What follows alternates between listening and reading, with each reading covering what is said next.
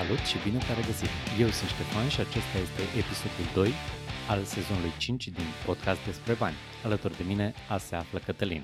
Cătălin, bine ai venit! Bine ne reauzim, Ștefan, și bine ne reîntâlnim cu ascultătorii noștri. Azi avem un subiect fierbinte, fierbinte, fierbinte. Și aici exact. să vedem despre ce e vorba.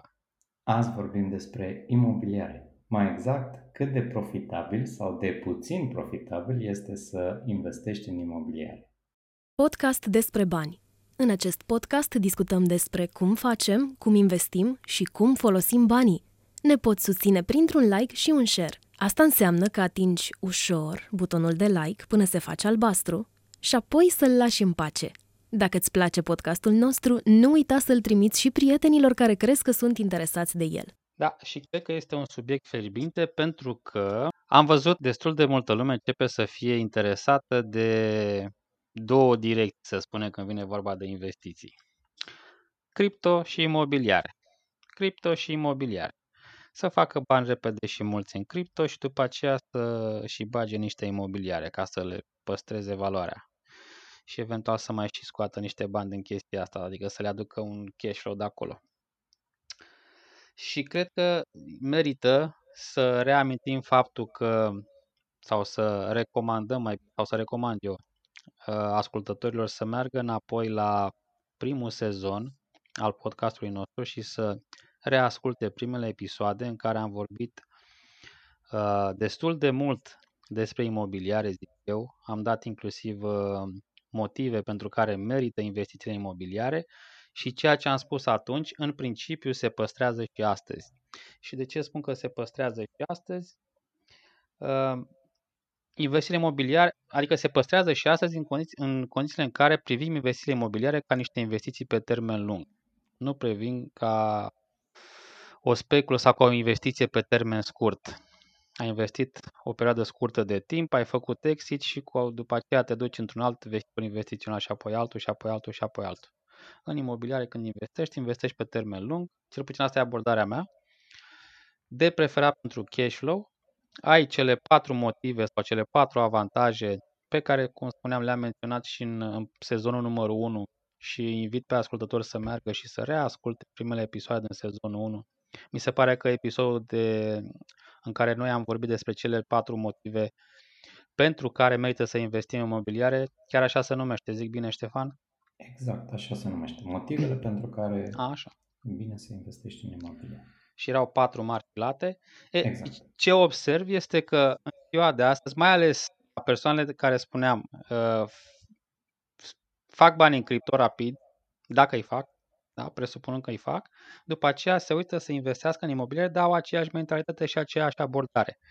Ca și cum ar investi într-o criptomonedă și apoi hai repede, repede să vedem când facem exitul în loc să investească pentru cash flow, cum spuneam și în uh, sezoanele anterioare, nu pentru aprecierea imobilă, adică aprecierea imobilă să fie un bonus și cash flow să fie uh, obiectivul principal pentru acea investiție. Bun, există o grămadă de formule uh, pentru a face diferite calcule. Noi am vorbit despre randamentul investițiilor imobiliare, despre acel ROI, cum se calculează, indiferent că facem investiția cu cash sau dacă o facem cu, cu credit. Uh, toate datele astea sunt disponibile online, e foarte simplu la un click distanță, nu cred că e nevoie să le reamintim aici sau ce zici Ștefan, să le mai aducem aminte odată? Da, zic că nu e nevoie, adică mi se pare că deja am discutat de foarte multe ori despre ele. Dacă oamenii ascultă acum pentru prima dată, au posibilitatea să meargă, cum ai spus tu, înapoi în episoadele despre imobiliare uh, pe care le avem deja și să verifice acolo tot ce au nevoie. Bun, total de acord. Total de acord. Și Dacă să... tu simți nevoia să faci o super scurtă recapitulare, sigur. Nu, no, hai să mai bine să ne axăm pe ceea ce... Pe informații noi. Pe informații noi și pe întrebările pe care de obicei le observ sau le primesc și anume uh, dacă e ok să se investească în 2021 în imobiliare, dacă se merită și cum va evolua piața, că sunt tot felul de discursuri și de păreri, de opinii, că piața o să scadă sau o să crească, că unele prețuri au, crescut, că vine inflația, că nu vine inflația, că sunt bani în piață, că nu sunt bani în piață, că... și așa mai departe. Și cred că, după părerea mea, nimeni nu poate să prevadă exact ce se va întâmpla. Sunt câteva, cum spuneam și în, în uh, acum câteva episoade, dacă mi-aduc eu bine aminte, sunt câteva forțe. Sunt câteva forțe inflaționiste și sunt câteva forțe deflaționiste. Asta La o... a fost în sezonul 4, sezonul în... trecut. Exact, în sezonul 4. Da. E, forțele astea sunt vizibile cu ochiul liber, adică nu trebuie o, să faci o foarte mare analiză ca să le vezi. Da? Acum, după părerea mea, este greșit să, să consideri forțele de nivel punctual sau forțele care sunt active pe termen scurt, gen un an, 2, 3, poate chiar și 4 ani, indiferent de ce direcție, că sunt inflaționiste sau deflaționiste și să consideri că acelea sau să dai pondere mai mare acelor forțe în calculele tale. Ar trebui ponderea cea mai mare să o aibă trendul mare, trendul major, general. atunci când, general, exact, atunci când îți faci planurile de investire în imobiliare. Pentru că exact cum spuneam, când investești în imobiliare, investești pe termen lung și foarte lung, zeci de ani de zile. Da? Și atunci acolo sunt, se manifestă niște uh, trenduri generale, niște forțe, pe când ceea ce poți să observi din zbuciumul pieței și mai ales din zgomotul pieței, uh, sunt o grămadă de forțe de nivel tactic, să spunem, sau de nivel punctual, care se manifestă pe termen scurt și poate chiar și foarte scurt. Și mi se pare eronat e o decizie, indiferent care este, să intri în piață sau să ieși din piață sau să nu intri în piață, în baza, ă, doar în baza forțelor pe termen scurt. Pentru că exact cum spuneai, ca și cum faci un plan pe termen lung și tu te uiți și iei în calcul niște parametri pe termen scurt.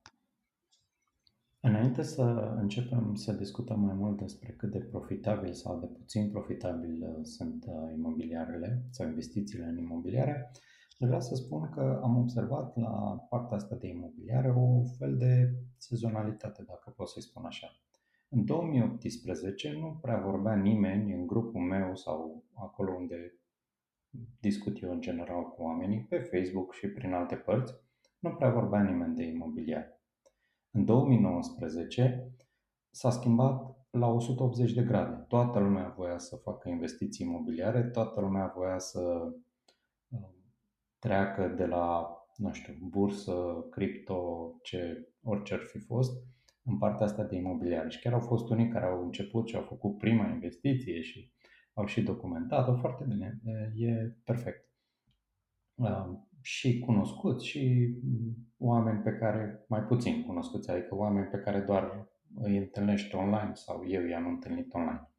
În 2020 lucrurile iar s-au schimbat la 180 de grade și nu mai voia nimeni să facă imobiliare pentru că era pandemie și în pandemie e uh, nasol și o să cadă... Nu mai merge. Nu mai merge. Da, nu mai merge și o să, plece, o să plece toți din București sau din marile orașe.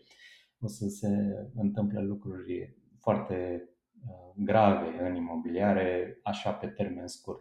Acum, în 2021, pentru că nu uh, s-au întâmplat toate lucrurile astea de care spuneau unii în 2020, încep oamenii să discute iar sau au început deja de ceva timp să discute de, domnule, dar cum facem, ce facem, e profitabil, nu e profitabil, stai că deja au crescut prețurile, mai cumpărăm acum la prețurile astea. Și cum spuneai tu, mai ales mai important decât faptul că deja au crescut prețurile, ce o să facă prețurile în viitor? O să mai crească? Și mi se pare foarte distractivă treaba asta, pentru că, într-adevăr, imobiliarele sunt ceva pentru zeci de ani și oamenii, aceiași oameni uneori, de la an la an își schimbă uh, optica doar privind prin prisma unor uh, lucruri punctuale. Și lucrurile astea or să dispară la anul sau or să se accentueze și mai mult, că nu avem de unde, nu știu eu, poate alții știu, dar eu nu mă pricep, nu știu. Și ei o să meargă așa după trendul ăsta general. Probabil că la anul o să mai fie vreo problemă sau din contră o să fie vreun stimul sau cine știe ce și oamenii să se ducă buluc toți într-o anumită direcție. Sau la anul, că... la anul, spre exemplu, se, uh, crește dobânda de Da. politică monetară, nu se mai dau credite așa de ușor și toți o să fugă de credite, toți o să Exact. fugă de achiziții, imo- de achiziții, de investiții imobiliare cu credit. Și Exact. cine mai are cash eventual o să se fie la fel. Dau un exemplu. Nu, se, nu zic că ăsta va fi Sigur, scenariul, sigur, sigur. dar să E, zicem, e pur și simplu ca exemplu, Ca ce exemplu, spune Cătălin da. acum. Nu este neapărat un lucru care se va întâmpla, ci o posibilitate. cei care au cash se sperie de, pentru că automat uh, discursul din presă se va reflecta sau va ține cont de această realitate, cei care au cash să facă investiții imobiliare vor fi influențați de acest discurs și vor fugi sau se vor îndepărta de aceste investiții, nu, nu le va mai considera atractive. Și automat vor apărea uh, magneți, să zicem, pol magnetici în alte tipuri de investiții sau de vehicule investiționale. Peste 2 ani se întoarce roata iar. S-ar putea imobiliare să fie atractive. Peste 3 ani iar nu sunt atractive sau sunt în continuare Exact. atractive. Exact, exact uh, la asta mă referam, la faptul că oamenii fac decizii sau iau decizii punctuale în funcție de o conjunctură de moment, dar uh, uită să privească așa pe termen de zeci de ani cum ar trebui de fapt făcute investițiile imobiliare. Și se mai întâmplă încă un lucru. Am văzut că sunt uh, diferiți oameni, unii foarte bine, uh, foarte bine educați și foarte bine stăpân pe situație, cu foarte multe date corecte din piață și alții și mai bine educați și mai stăpân pe situație și cu mai multe date din piață, care încearcă să discute despre imobiliare și să spună tot așa ce o să se întâmple și dacă este profitabil sau nu să investești în imobiliare. Și e, există, pe lângă acele formule care sunt matematice, cum ar fi uh, randamentul investiției și uh, alte lucruri de genul ăsta, există și niște formule care nu sunt atât de stricte uh, și pe care le folosesc oamenii atunci când încearcă să demonstreze ceva extraordinar de strict. De exemplu, consideră că ar trebui ca o investiție imobiliară să se recupereze în X ani. Da? Că Da. sunt 12 ani sau că sunt 17 ani sau 17. oriunde între, ei folosesc foarte, foarte uh, clar lucrul ăsta. După aia se uită uh, pe anumite site-uri, iau prețurile de acolo și consideră că uh, prețurile respective, hai să zicem că negociem un pic, da? zic și ei, domne, nu chiar 100% din prețul ăla, dar undeva la 95%, scuze, 95% din preț e uh, corect. Ok, este o posibilitate și probabil că lucrurile se întâmplă în marea lor majoritate așa. Dar dacă uh, cei care ne ascultă ne-au ascultat și în trecut, adică au văzut care este părerea noastră despre imobiliare, probabil își aduc aminte că noi am spus uh, că lucrurile în imobiliare sunt profitabile, deci pentru un investitor, în momentul în care tu rezolvi o problemă. Imobiliarele nu sunt despre cum să cumperi ieftin și să vinzi scump și nu sunt nici despre cum să cumperi ieftin și să închiriezi sau să renovezi și după aia să închiriezi sau orice fel de strategie din asta. Există aceste strategii, ele sunt niște strategii și le folosim. Dar imobiliarele nu sunt despre asta, ci sunt despre rezolvat o problemă. Rezolvat o problemă a omului care vinde, rezolvat o problemă a omului care vrea să stea acolo, rezolvat o problemă a omului care uh, are nevoie să administreze aceste imobiliare dacă este un administrator și vrei să iei un administrator. Deci, în general, ca investitor o să faci bani când rezolvi probleme. Nu o să faci bani când stai pe scaun și te uiți pe uh, diferite site-uri la prețuri. Dacă nu te duci în teren și vezi care sunt problemele, e puțin probabil să rezolvi. Și de ce este asta foarte important? Pentru că noi suntem investitori, să zicem, de retail, da? investitori mici. Chiar dacă avem un număr mai mare sau mai mic de imobile, tot la investitori mici ne trecem, da? Adică nu, nu, nu suntem acei investitori care se duc să cumpere un bloc odată sau o scară odată. Nu, cumperi un apartament sau două, hai să zicem. Asta e nivelul la un moment dat. Deci nu trebuie să mergi neapărat cu piața. Este o greșeală să consideri, doamne, ce face piața acum? Păi ce contează ce face piața acum? Pe mine nu mă interesează ce face piața acum, că eu cumpăr un imobil. Dacă piața spune că o garsonieră se vinde în general cu 50.000 de euro, să zicem, da? Și uh, eu sunt capabil să găsesc o garsonieră cu 40.000 de euro, aceeași garsonieră care are o problemă și pe care eu pot să o rezolv, deja datele, uh, toate datele din toate lucrurile, din toate uh, analizele, din toate uh, chestiile astea, nu mai au nicio relevanță, pentru că s-a schimbat complet prețul. Și dacă eu sunt capabil să găsesc valoare și să aduc valoarea celui care stă acolo și în loc de 250 de euro chirie, să pot să o ridic la 270 de euro, din nou s-a schimbat toată ecuația. Și dacă eu, de exemplu, sunt capabil să folosesc anumite vehicule investiționale și să-mi recuperez banii în X timp, din nou s-au schimbat toate aceste uh, ecuații pe care noi le folosim în mod tradițional și pe care le considerăm absolut fixe. Da, într-o, într-o întâlnire live uh, din cele pe care le facem sau parcă, parcă ori într-o întâlnire de genul ăsta, ori dacă nu în altă, nu, nu, nu, cu altă ocazie spuneam că dacă îți lipsesc parametri sau îți lipsesc informații din piață, eu cel puțin nu așa fac. Dacă să zicem că nu sunt atent la ce se întâmplă în piață o perioadă de vreme și vreau să intru rapid să observ, să iau pulsul, mă uit să văd la uh, fluxurile de știri, să zicem, la ceea ce se vrea a se transmite în piață, a se induce în piață, pe de o parte, și apoi mă uit să văd ce, fac, ce face majoritatea oamenilor. Uh-huh.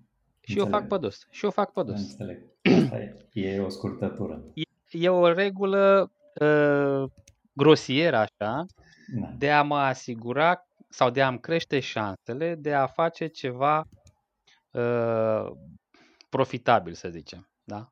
Pe termen lung. Pe termen lung, pe termen lung, desigur. Sigur. De obicei, când lumea fuge, când masele fug de un vehicul investițional, acolo găsești uh, diamante, să zicem. Și invers, când oamenii se duc și intră buluc într-un anumit vehicul investițional, acolo e posibil să găsești numai chestii care sunt foarte puțin profitabile. Ori din punctul meu de vedere, așa cum am mai spus-o, mă interesează, indiferent de nivelul la care sunt din punct de vedere financiar, mă interesează să-mi optimizez investițiile și să maximizez randamentele. E o, o chestie de bun simț, după părerea mea, n-am de ce să nu fac așa. Corect.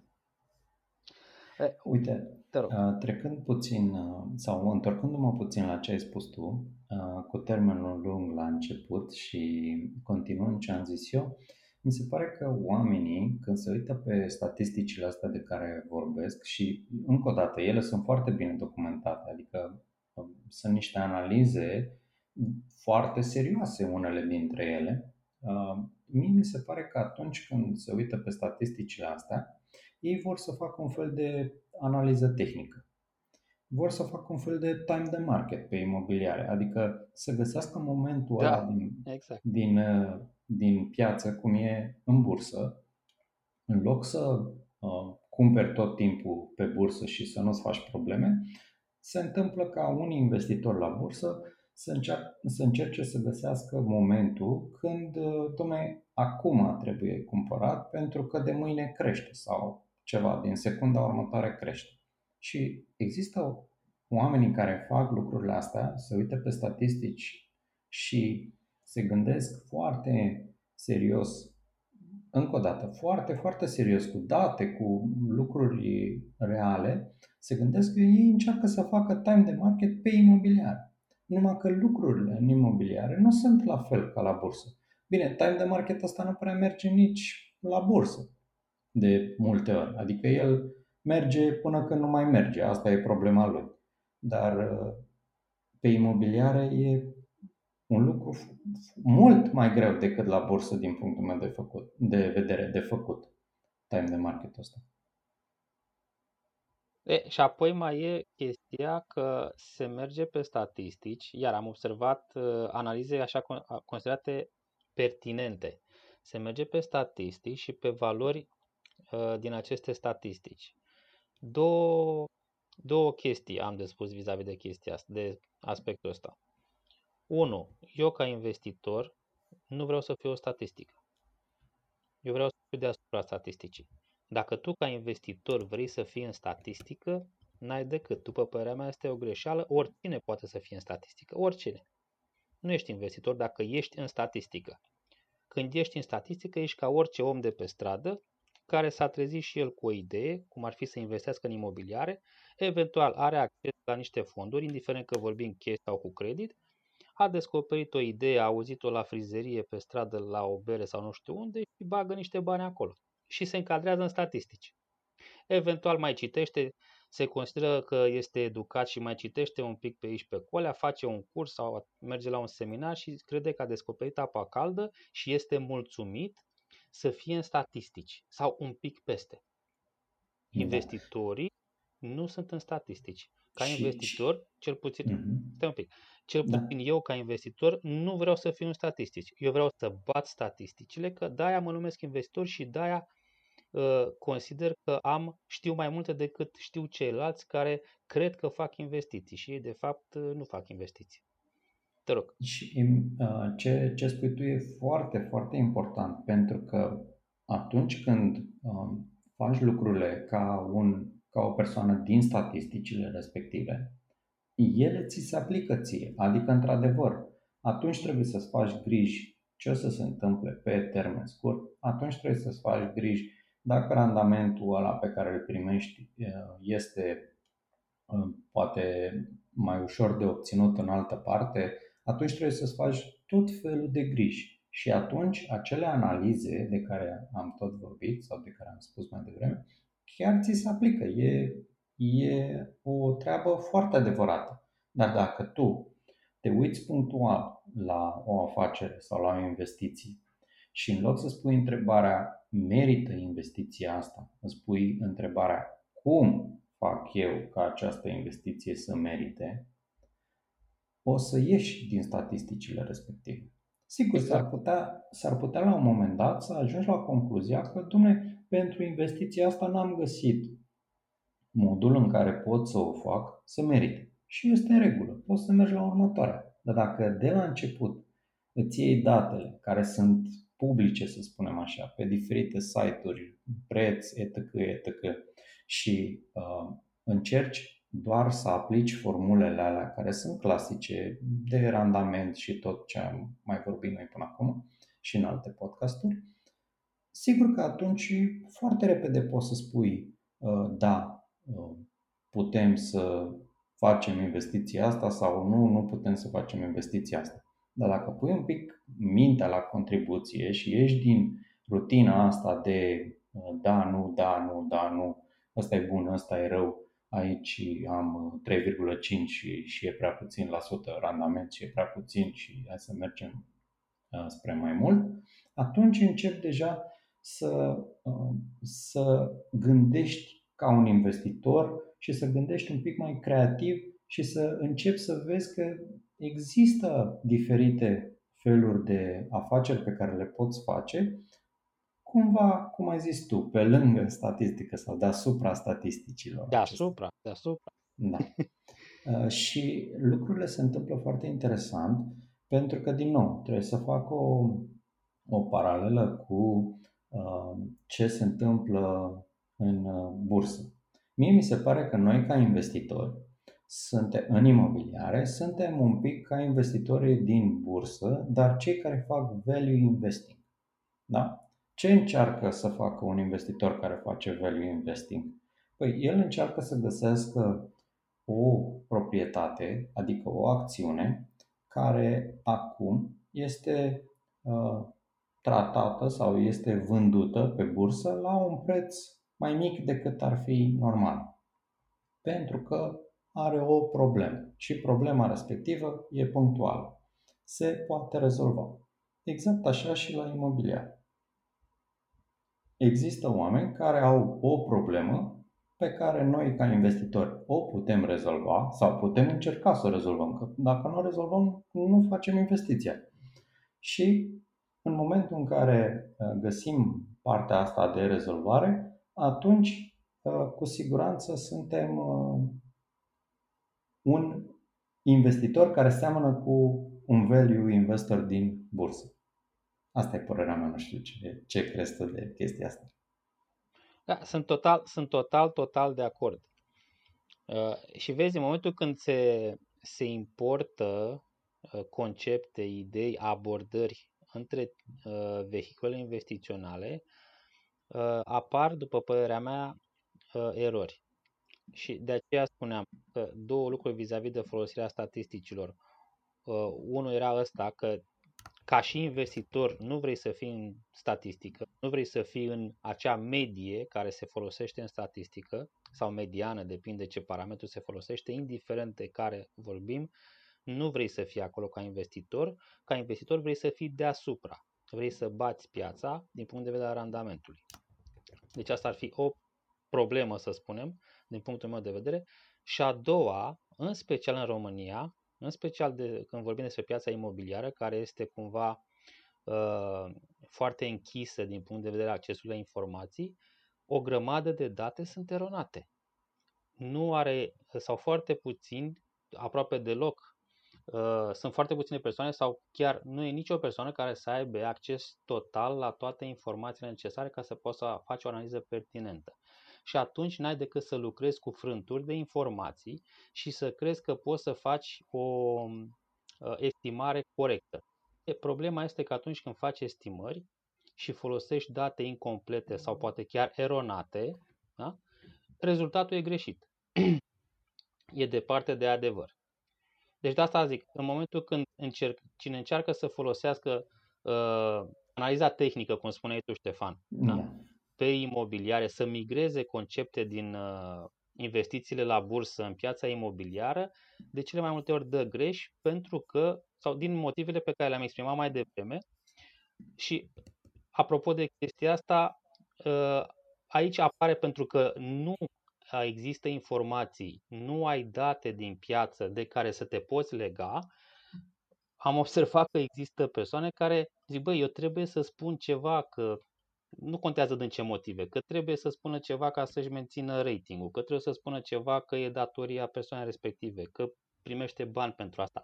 Mai puțin relevant. Există un motiv. Faza este că persoana respectivă trebuie să spună ceva, să-și dea cu părerea, să exprime o opinie, să facă un estimat. Da?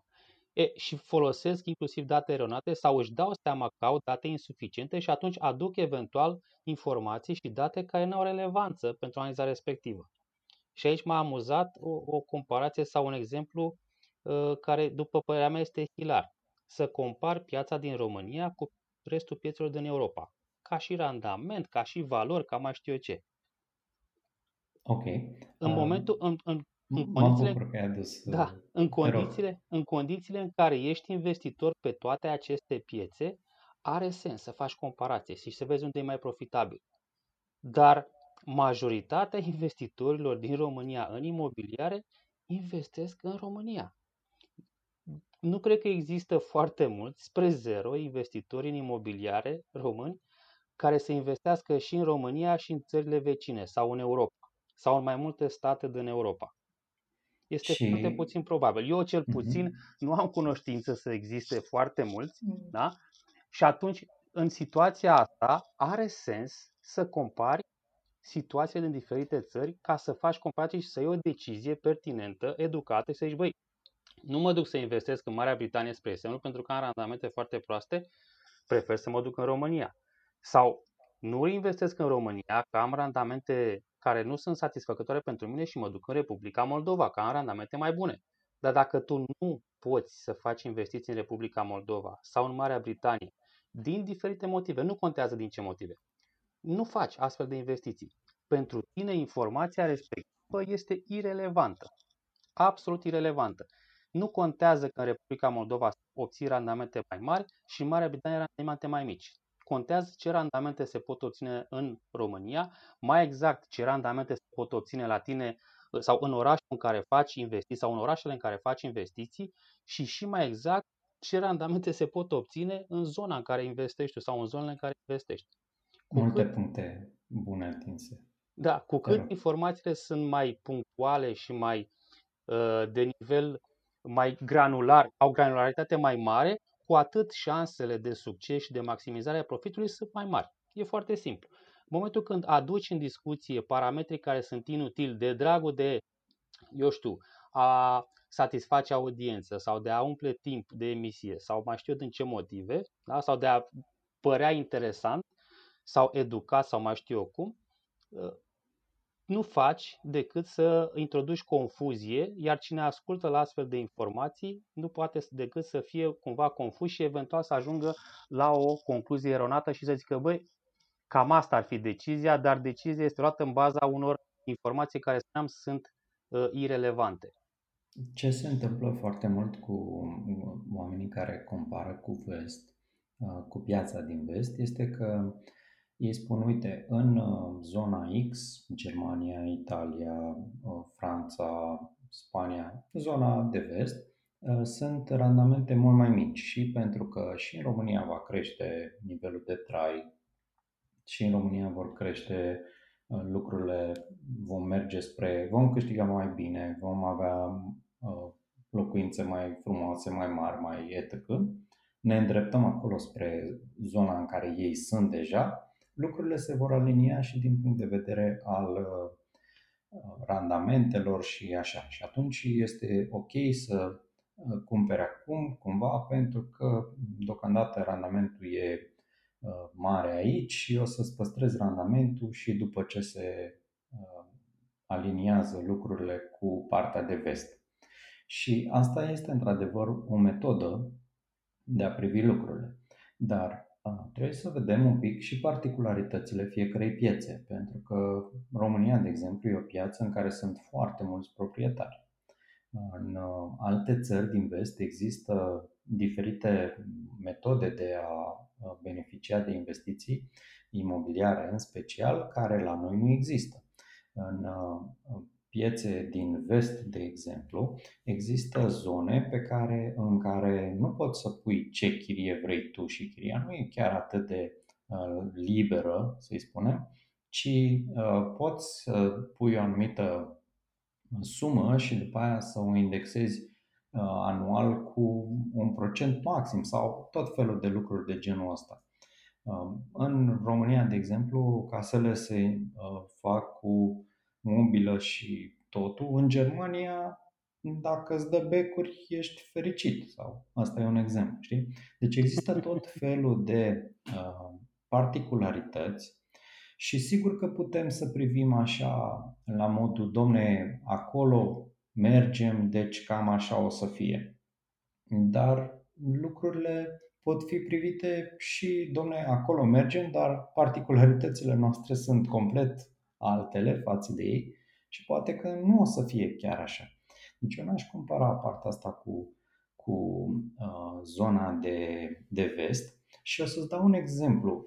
Ce s-a întâmplat, mie mi se pare foarte interesant. Am, am învățat asta de mult de tot când uh, m-am apucat de imobiliare. Oamenii, mai ales cei care, într-adevăr, la noi sunt puțini care fac uh, investiții în mai multe țări, Uh, eu cunosc câteva persoane, deci n-aș zice chiar zero, uh, dar uh, față de oamenii în general care fac investiții, sunt puțini cei care fac în mai multe țări.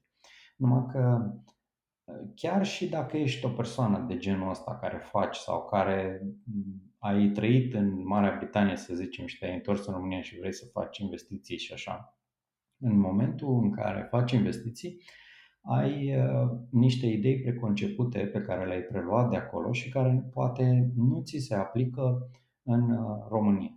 Și un exemplu foarte bun pe care o să-l țin minte toată viața este cum uh, au făcut investitorii din Japonia în anii 80 când s-au dus în Statele Unite și au început să facă investiții imobiliare. Ei s-au dus în SUA și au început să cumpere clădiri pe care le știau ei că au, sunt uh, clădiri emblematice foarte importante, clădiri cu nume și au cumpărat clădirile astea la niște prețuri exagerate. Și ei se bazau prețuri mult mai mari decât erau în, uh, în piața americană la momentul respectiv. Și ei se bazau pe experiența pe care o aveau ei în Japonia. Pentru că în Japonia, în momentul respectiv, era o bulă imobiliară, ei nu-i deranja să plătească prețurile astea enorme. Da? Pentru că ei considerau că deocamdată sunt prețuri mici la noi, la noi fiind acolo în stat. Și uh, noi ne expunem la acest risc exact în momentul în care ne comparăm cu vestul Europei. Domne, uite cum e în vestul Europei, uite câte salarii medii plătim pe un metru pătrat, etc., etc., etc. Cu siguranță în România o să fie o să mergem spre direcția aia. Da? Și ne luăm o, o mentalitate din asta care se poate dovedi adevărată. Eu nu spun că nu o să se întâmple așa, dar nu e neapărat cea mai bună mentalitate. Pentru că nu, faptul că s-a dovedit adevărată nu înseamnă că nu se putea întâmpla și altfel. Și um, cred, din nou, că investițiile trebuie privite, așa cum ai spus și tu, foarte granular, adică punct cu punct, investiție cu investiție. Nu uh, în general sau în piață sau să mă duc să cumpăr de la cineva care acum face un bloc nou și să mă duc să cumpăr pur și simplu de pe piață cu prețul pe care el îl vinde sau ceva de genul ăsta. Că nu o să pot acolo să-i rezolv o problemă. Bine, el are o problemă că nu are niște apartamente pe care trebuie să le vândă. Asta e problema lui. Dacă sunt încă 10 ca mine, problema lui nu e prea mare. Dacă, sau încă 100 ca mine, uh, știi că erau niște poze la un moment dat, circulau pe net, uh, niște poze cu niște oameni care uh, pur și simplu stăteau la coadă înainte să deschidă dezvoltatorul imobiliar asta de vânzare, biroul da, de vânzare, da, da, ei, stăteau, ei stăteau la coadă ca să cumpere o garsonieră acolo. Păi ce putere am eu în momentul în care mă duc și cumpăr o garsonieră ca investitor în blocul respectiv? Nici o putere, că sunt la fel ca ăla din fața mea și la fel ca ăla din spatele meu. Dacă îmi convine, cumpăr. Dacă nu îmi convine, nu cumpăr. El, uh, ca, investi- ca dezvoltator, o să zică următorul, hai, că nu e. Și atunci, uh, nu am niciun fel de metodă prin care pot să-i rezolv o problemă. Revenind la partea asta cu uh, granularitatea, e foarte important să cunoști chiar și cartierul în care investești. Hai să zicem, orașul e cu siguranță foarte important și cartierul îți aduce sau îți face diferența. Da, cunoașterea cartierului. Că poți să investești și să ai uh, foarte bine profit și în, hai să iau București, că pe ăsta îl știu, uh, și în Titan, și în Crângaș, și în drumul taberei, poți să faci la fel de mult uh, sau la fel de mare profit. Dar dacă știi ce trebuie să cumperi, cum trebuie să cumperi. Dacă eu acum mă duc uh, din, să zicem, eu investesc în Titan, da? Și mă duc și cumpăr ceva în drumul taberei, dar n-am mai fost în drumul taberei de 15 ani, e ca și când m-aș duce într-un oraș nou. Și atunci, din nou, nu am niciun avantaj față de uh, cel dinaintea mea sau cel de după mine. Exact, exact. Total de acord. Și uite, ca să nu vorbim doar vorbe sau generalități, statistici și așa mai departe, uh, circula la un moment dat, că ai spus și tu chestia asta, domnule, să-ți amortizezi investiția în 17 ani. Și veneau oameni bulversați la mine și mă întrebau, domnule, de unde dracu cifra asta 17, de ce 17, de ce nu 15, de ce nu 16, de ce nu 19? Și uh, explicația era foarte simplă, că statisticile, uh, cifra respectivă era luată din statistici. Uh, nu mai țin minte exact. Da. era sursa, era o sursă pertinentă într-adevăr, dar era o sursă de nivel, o, niște statistici la nivel european, dacă nu mă înșel. Uh-huh. Și acolo, practic, se lucra 17 ani însemna un randament de 5,88%. Uh, și ei erau, foarte mulți erau bulversați, că erau învățați cu randamentul și cu procente și când venea cineva și spunea, domne, 17 ani, păi stai, asta ce înseamnă în procente? Deci, pe de o parte, îi se strica uh, raționamentul pentru că parametrul respectiv nu era aliniat cu modul în care ei erau obișnuiți să analizeze investițiile și nu li se spunea în procente, li se spunea în număr de ani, ca și amortizare. Pe de altă parte, și nu înțelegeau de unde a apărut acea cifră. E, în momentul când au înțeles, după aceea au zis, păi stai așa, și care e faza? Că uh, 5,88 ăsta nu e peste tot.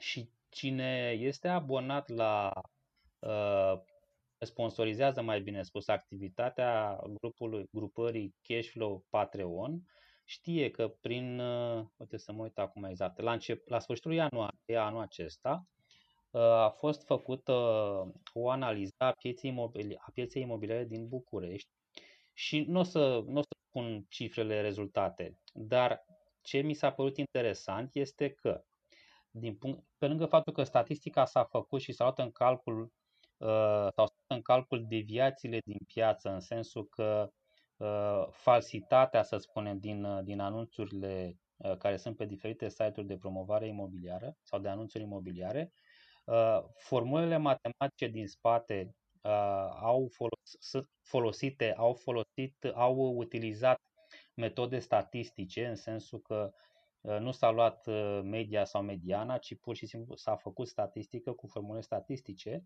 și ce mi s-a părut interesant, asta ca și uh, bucătărie internă. Dar, ca idee, ce s-a comparat acolo? S-a comparat așa. La nivel de capitală, s-a făcut o statistică la nivel de capitală ca și întreg, ca și oraș. Și a ieșit, spre exemplu, pe uh, segmentul de garsoniere, un randament brut, repet, brut, nu net, am lucrat cu brut doar ca, ca, ca și exemplu, nu da, să intru la, la valori nete, da? de undeva spre 7%, da? Ă, conform statisticii respective, la momentul respectiv. E, faza este că ulterior, apropo de granularitate, ulterior, scopul statisticii și scopul analizei a fost să se identifice zonele cele mai profitabile uh, pentru investiții imobiliare. Și intenția a fost să se uh, reducă cât mai mult. Măcar la zone, dacă nu chiar la cartiere sau... Uh, uh, deci, oricum, cât mai mult. E, și asta vreau să spun că dif- asta era valoarea medie, un randament brut undeva spre 7%. În zona cea mai rentabilă din București, randamentul brut era undeva spre 8,30% sau 8,3%. Uh-huh. Mhm. Dacă ne uităm la diferența da, între valoarea, să zicem, medie, deși nu era media, dar valoarea generală pe București de 7% și valoarea punctuală Uh, regională pe zona respectivă de 8,30%, avem o diferență de 1,3%. Da? Da. Care la prima vedere nu e mare șmecherie. Dar dacă te uiți ca și uh, procent din uh, ca și diferență între cele două randamente, între 7% și 8,30%, uh, asta înseamnă o diferență de 18%. Deci o eroare sau o diferență de 18% înseamnă ceva. Da? Adică nu Sigur. vorbim de 1, Foarte 2, mult. 3%. Aparent 1,3% ca și randament nu înseamnă mult. Dar din punct de vedere statistic sau unei analize statistice, o eroare în cazul de față de 18% este enorm. enorm. Și, ce se, și ce se întâmplă dacă tu, ca investitor, reușești să transformi acest 3 sau cât era, în 9,3 pentru că știi cum să negociezi, exact. știi cum să renovezi, știi cum să mobilezi, știi cum să negociezi din nou când închiriezi și toate lucrurile astea te fac să ajungi de la 8,3 la 9,3 și îi spune, doamne, păi 17 ani cu 5, cât era la sută? 5,88, da. Da, cu 5,88, păi nu are rost să investesc în imobiliare, pe când 9%, da? 9,3% cum am zis, poate te gândești că are rost să investești Deja în e altceva. Exact. Nu, e cu totul altceva. Da, deci, eu asta vreau. Sunt niște, sunt niște lucruri pe care atunci când le privești în general, nu au niciun sens. Nu sunt atractive. e, nu numai că nu sunt atractive, dar nu-ți aduc nicio valoare. Domne, în general, investițiile imobiliare nu sunt uh, atractive. Păi nu se fac investiții imobiliare în general. Investițiile imobiliare se fac în particular, că cumperi un imobil, nu cumperi așa Toată în piața. general. Da. Media În- pieței. Exact, nu e ca la acțiuni când cumpăr un ETF și mă uit acolo și zic, domnule, în general a crescut cam cu atâta pe perioada respectivă. Că alea sunt acțiunile, nu? Ăla e ETF-ul, el le conține și am cumpărat și am plecat. Nu, stai un pic, că aici lucrurile sunt în particular, foarte particular. Exact, exact. Și e, e, e hilar câteodată. Dar eu asta vreau să, să subliniez sau să scot în evidență faptul că, deși statistica era riguros făcută și datele din piață erau Da, da.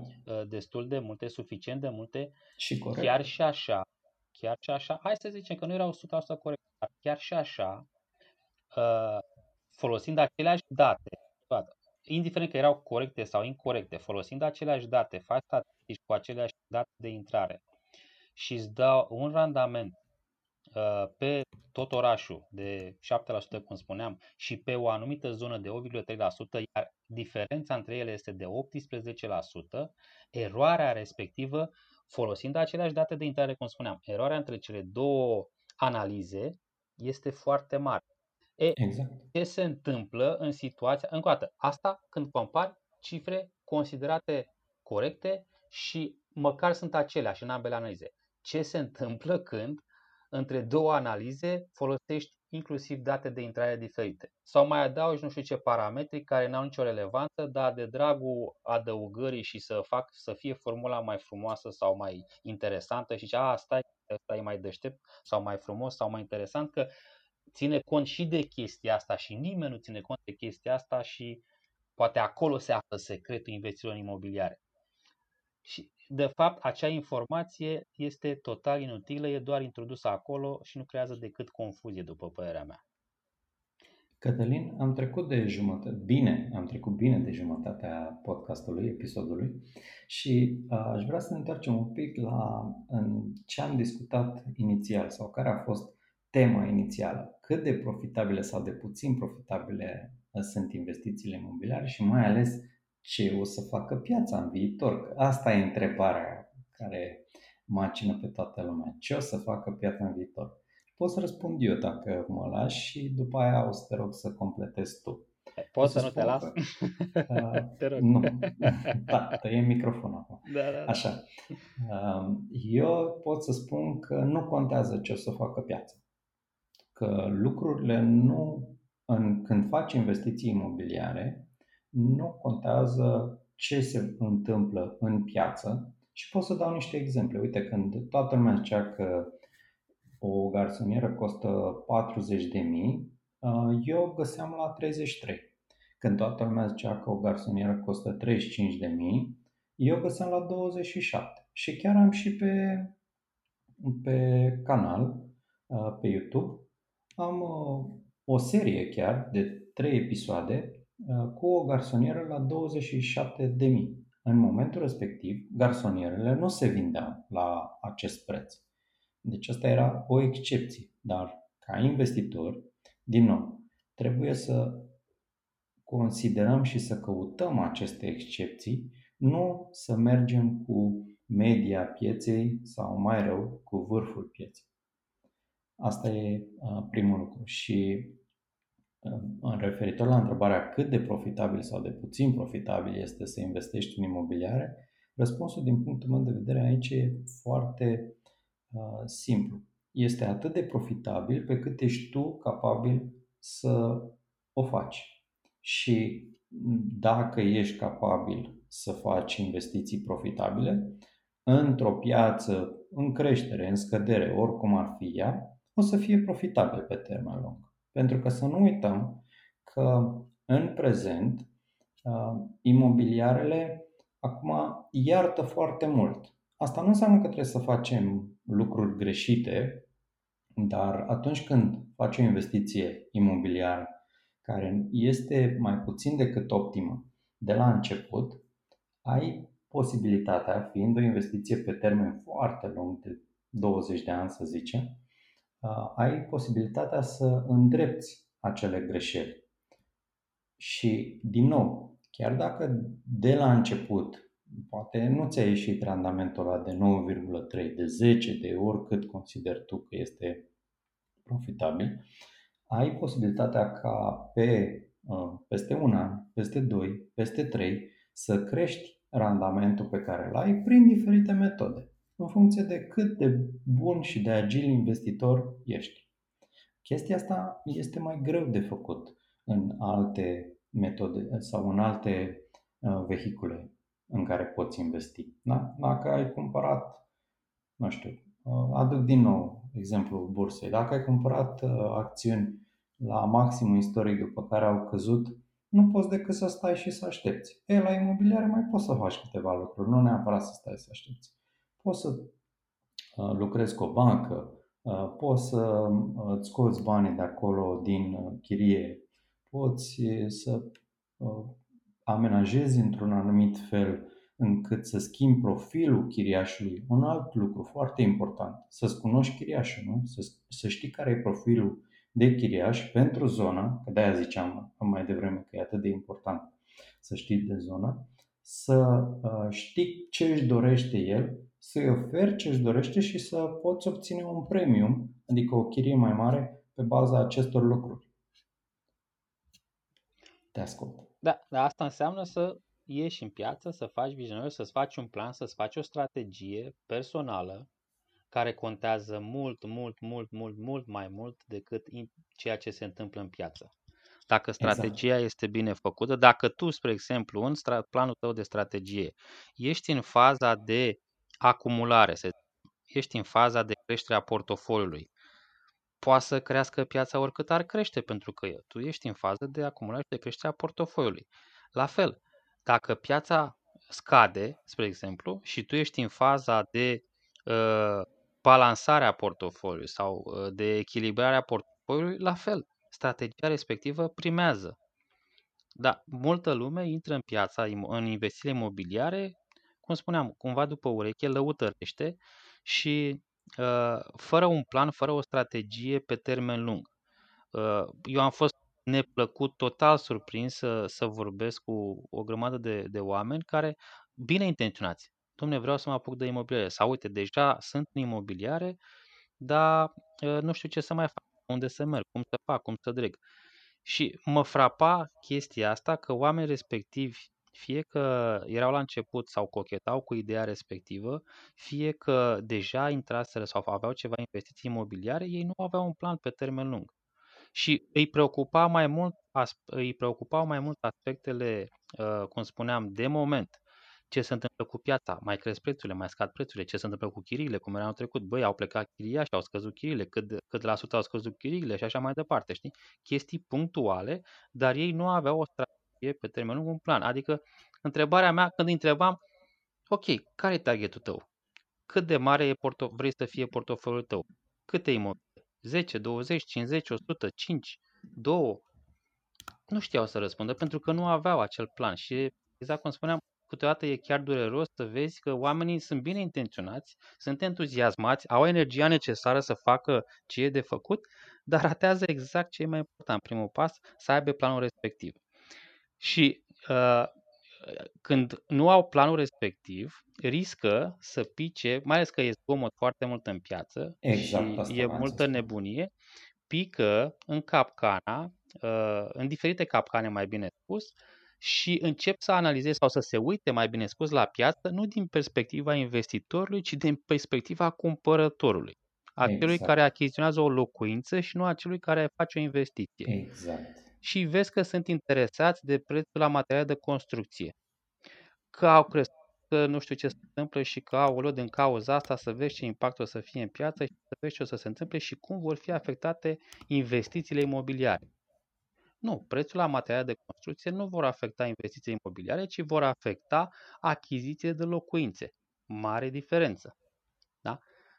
Planul tău, strategia ta de investiții imobiliare nu are de ce să fie afectat Uh, foarte tare de uh, evoluțiile punctuale din piață, că se scumpesc materiale de construcții, cum spuneam, că se crește dobânda de politică monetară, că sunt bani în piață, că nu sunt bani în piață și așa mai departe. Sunt chestii punctuale.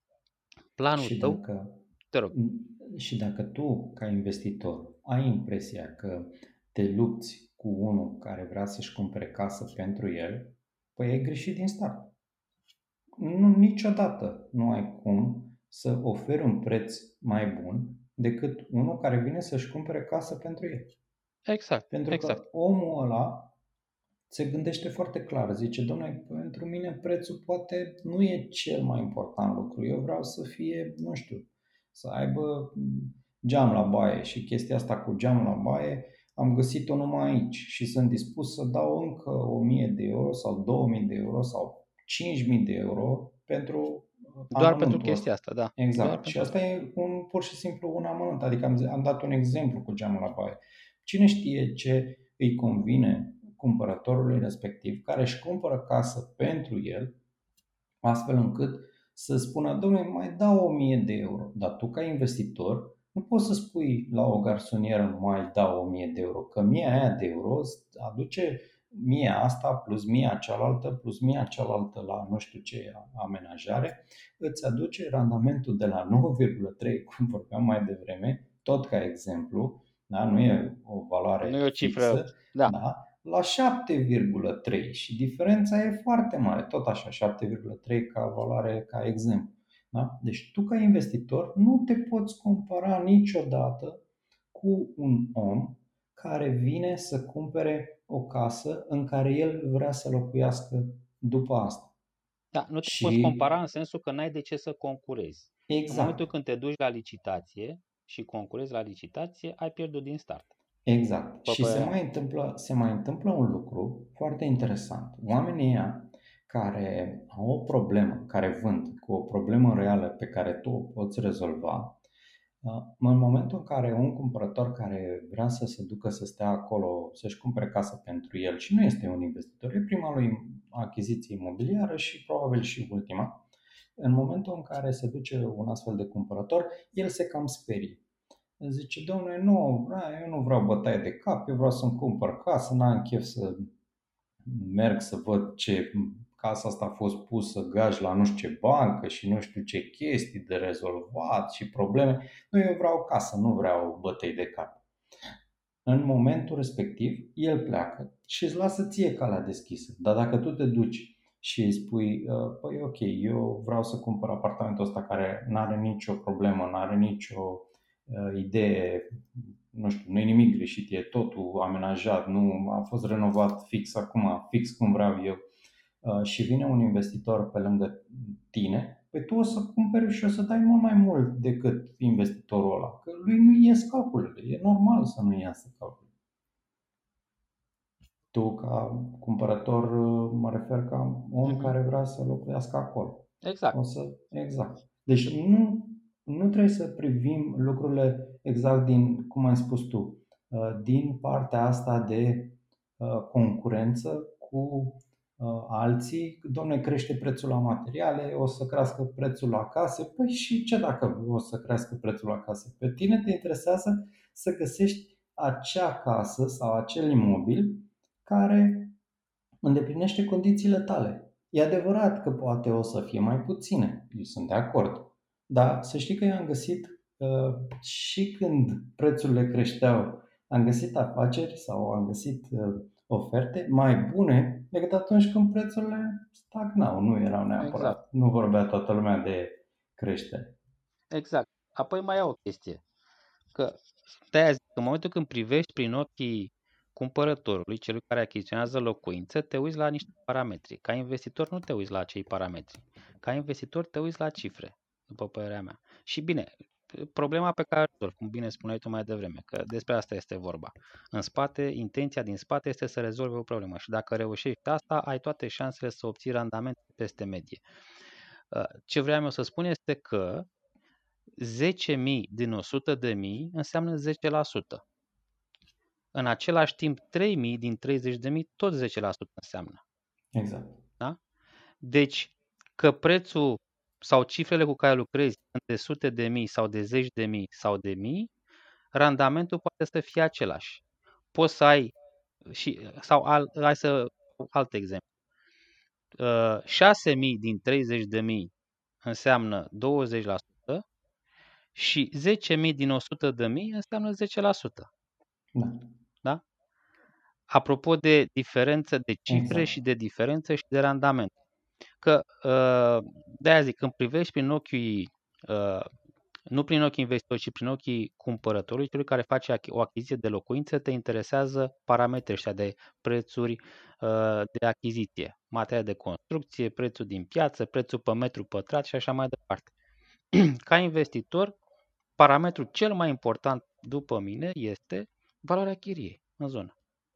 Dăm valoarea chiriei, îmi rezultă randamentul și așa mai departe. Asta, la asta mă uit. Cât e chiria? Nu cât e material de construcție, cât e metru pătrat și așa mai departe. Chiria, atât. Sau cel mai important, de fapt. Mm, da, cel mai important. Nu chiar singurul, dar uh, într-adevăr cel mai important. Pentru că este și cel mai greu de influențat. Dacă poți să influențezi prețul sau să cauți un preț de achiziție mai bun, prețul de, modul de influențare a chiriei semnificativ, adică cu mai mult de 10% să spunem, e greu.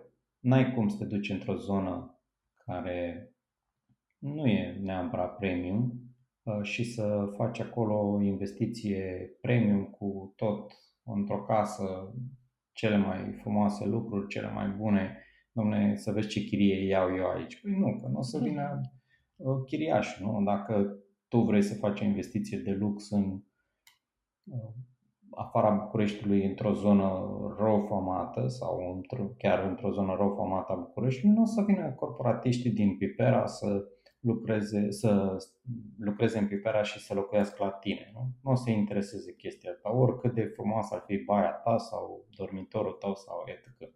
Și încă un lucru pe care nu-l, nu-l, nu-l văd discutat sau oamenii nu-l iau așa de mult în considerare când vorbesc de cifrele astea Mie mi se pare că cifrele sunt prea la grămadă. Adică prea, domne, în imobiliare ai X la sută randament. Da? Cât o fi el, 7, 8, 9, etc.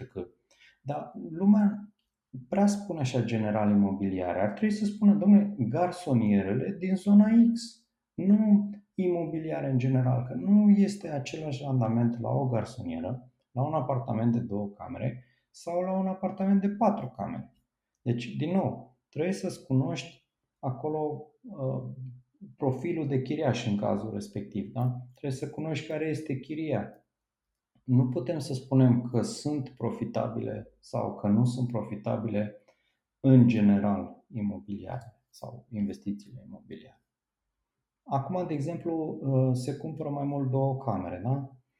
Două camere ce înseamnă? Că e o locuință de început pentru cineva. Nu e neapărat un target foarte bun pentru uh, chirie. Dacă cresc uh, prețurile la două camere, s-ar putea să influențeze doar marginal, doar așa, tangențial prețul la uh, garsoniere. Mă refer mai mult la cele, să zicem, cele vechi, pentru că acolo contează mai mult. La asta noi, uh, dezvoltatorii, cumva discută pe metru pătrat, nu prea, și oricum nu prea poți să negociezi foarte tare la asta noi. Dar dacă într-o zonă se cumpără și se crește prețul la două camere pentru că se mută oamenii, să zicem, la început de carieră sau de la garsonieră se mută în general și își cumpără două camere, păi tu care ești investitor și vrei să cumperi garsoniere în zona respectivă, nu ești atât de mult afectat de această creștere. Deci, calculele așa la grămadă nu, nu prea funcționează. Exact, exact. Și de aceea eu am, am adus în discuție și statistica pe care a fost făcută în ianuarie, care a fost defalcată tip de imobile, garsoniere, două camere, trei da. camere, patru camere.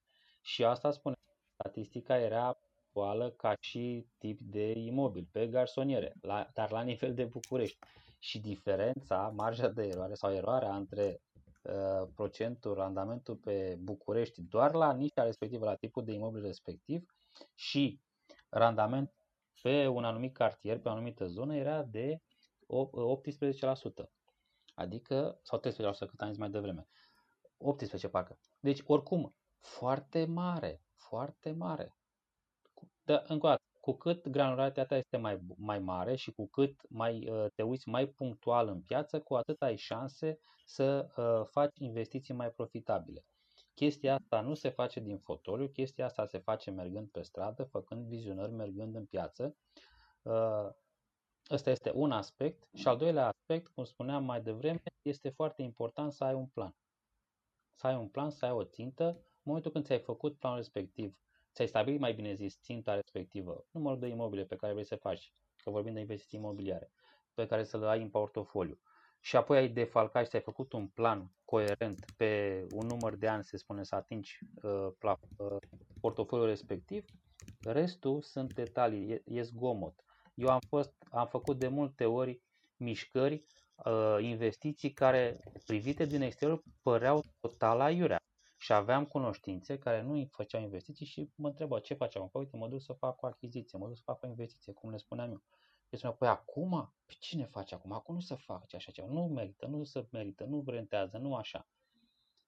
Deci, când ți-ai făcut un plan de genul ăsta te, și te ții de el, piața lucrează în folosul tău și nu contează chestiile uh, punctuale, chestiile pe termen scurt. Pentru că pe termen lung, oricum n-ai cum să dai greș dacă te ții de planul respectiv. Exact. Și nu e ok să luăm decizii pe termen lung, cum ar fi cumpărarea unui imobil sau vânzarea unui imobil, din cauza unor uh, lucruri punctuale pe termen foarte scurt. Scurt sau foarte scurt. Da? Șase luni, exact. un an.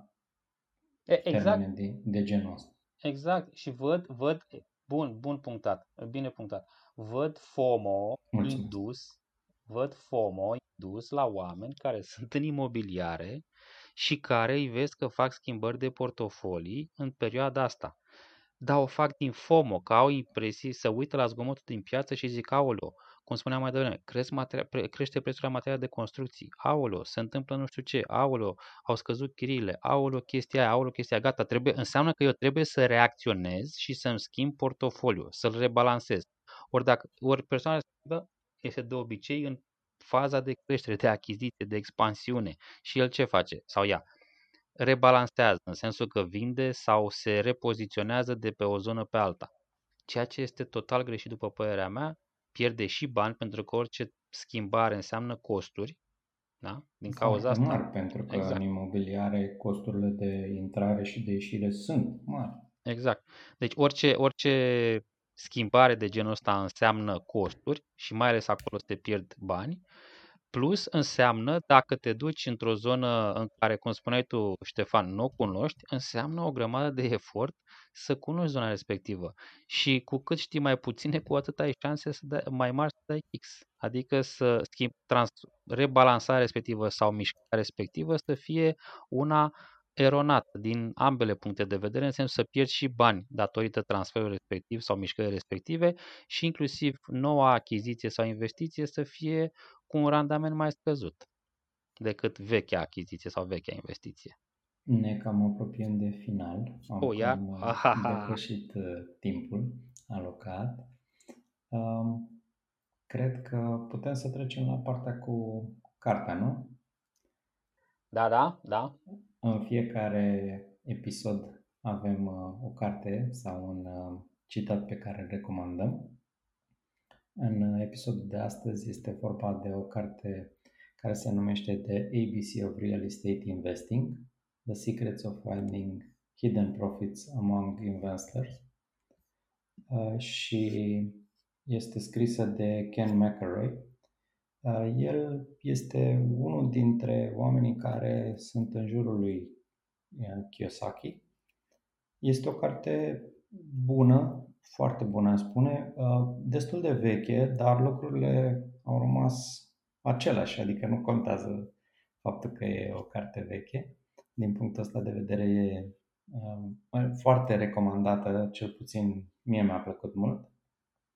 și vă recomand să o citiți și să ne spuneți care a fost ideea care v-a plăcut cel mai mult sau, de ce nu, ideea care nu v-a plăcut, cu ce n-ați fost de acord din cartea respectivă.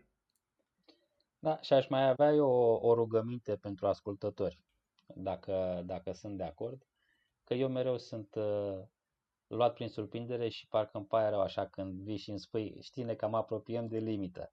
Am înțeles. Uh, dragilor, cum vi se pare intervalul ăsta de timp? Noi am, încercăm să limităm durata podcastului cam la o oră. E ok o oră, pentru mine este cam scurt, e cam puțin. Motiv pentru care joi seara, Stefan știi, încercăm să ne lungim cât mai mult când stăm la discuții la taclare live joi seara. Dar uh, asta ar fi întrebarea mea pentru ascultători. Este un interval de timp ok? Uh, ar fi bine să fie mai lung, mai scurt? Ce părere aveți? Pe mine unul m-ar ajuta foarte mult. Nu neapărat să ziceți că ar fi bine să fie mai lung, de dragul că am zis eu, băi, mi-ar place să vorbesc mai mult, ci pur și simplu cum ar fi mai util pentru voi. Hai să spunem și ce se întâmplă joi seara.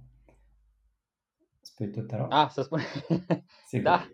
Joia, joi, în fiecare joi seară, de la ora 21 ora României, discutăm în direct pe Clubhouse, este, care este o aplicație de social media, disponibilă atât pe iPhone cât și pe Android.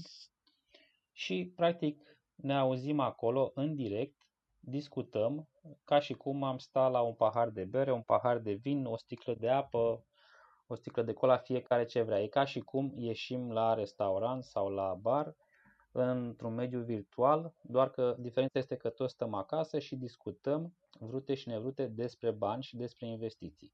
Și frumusețea este că putem să interacționăm live, în direct, indiferent că vorbim uh, sau ne exprimăm opiniile personale sau uh, ne adresăm întrebări sau ne solicităm ajutorul.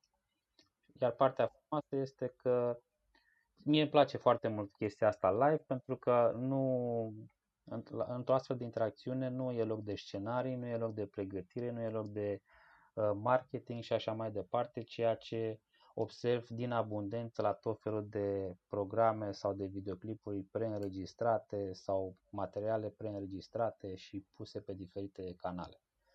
Și putem să spunem că toată lumea e invitată, că nu există, adică nu vorbim numai noi, da. nu, nu suntem acolo ca să ținem un monolog, sunt uh, destul de mulți oameni care vin și spun părerea și învățăm și noi lucruri uh, și vedem ce cred alții. Deci nu există o cenzură de niciun fel, fiecare e liber să spună ceea ce gândește. Da, e ca Singura... și cum da, exact, exact cum spuneam, adică este ca și ca cum la o bere. Ieșim, ieșim la o bere și stăm de vorbă. Bine, pentru persoana de sex feminin nu prea are sens chestia asta. Uite, e ca și cum ieșim în oraș și stăm de vorbă, numai că facem asta într-un mediu virtual și exact. toată lumea poate să-și spună opinia. Nu este nici, nu sunt întâlnit de genul, hai să ne întâlnim, să vă spunem noi cum trebuie să faci sau cum e bine să faci, să vă dăm lecții, prezentări sau alte chestii. Nu sunt discuții libere, exact cum spuneam, și asta este toată frumusețea. Nimeni nu deține adevărul absolut și și noi avem multe, multe, multe lucruri de învățat și eu unul știu sigur că am învățat și învăț în continuare, inclusiv din astfel de întâlniri. Cătălin, îți mulțumesc. Acesta a fost episodul 2 al sezonului 5 din podcast despre bani. Nu uitați să ne dați un like, un subscribe și să le spuneți prietenilor despre podcastul nostru. Spor! Toate cele bune, spor!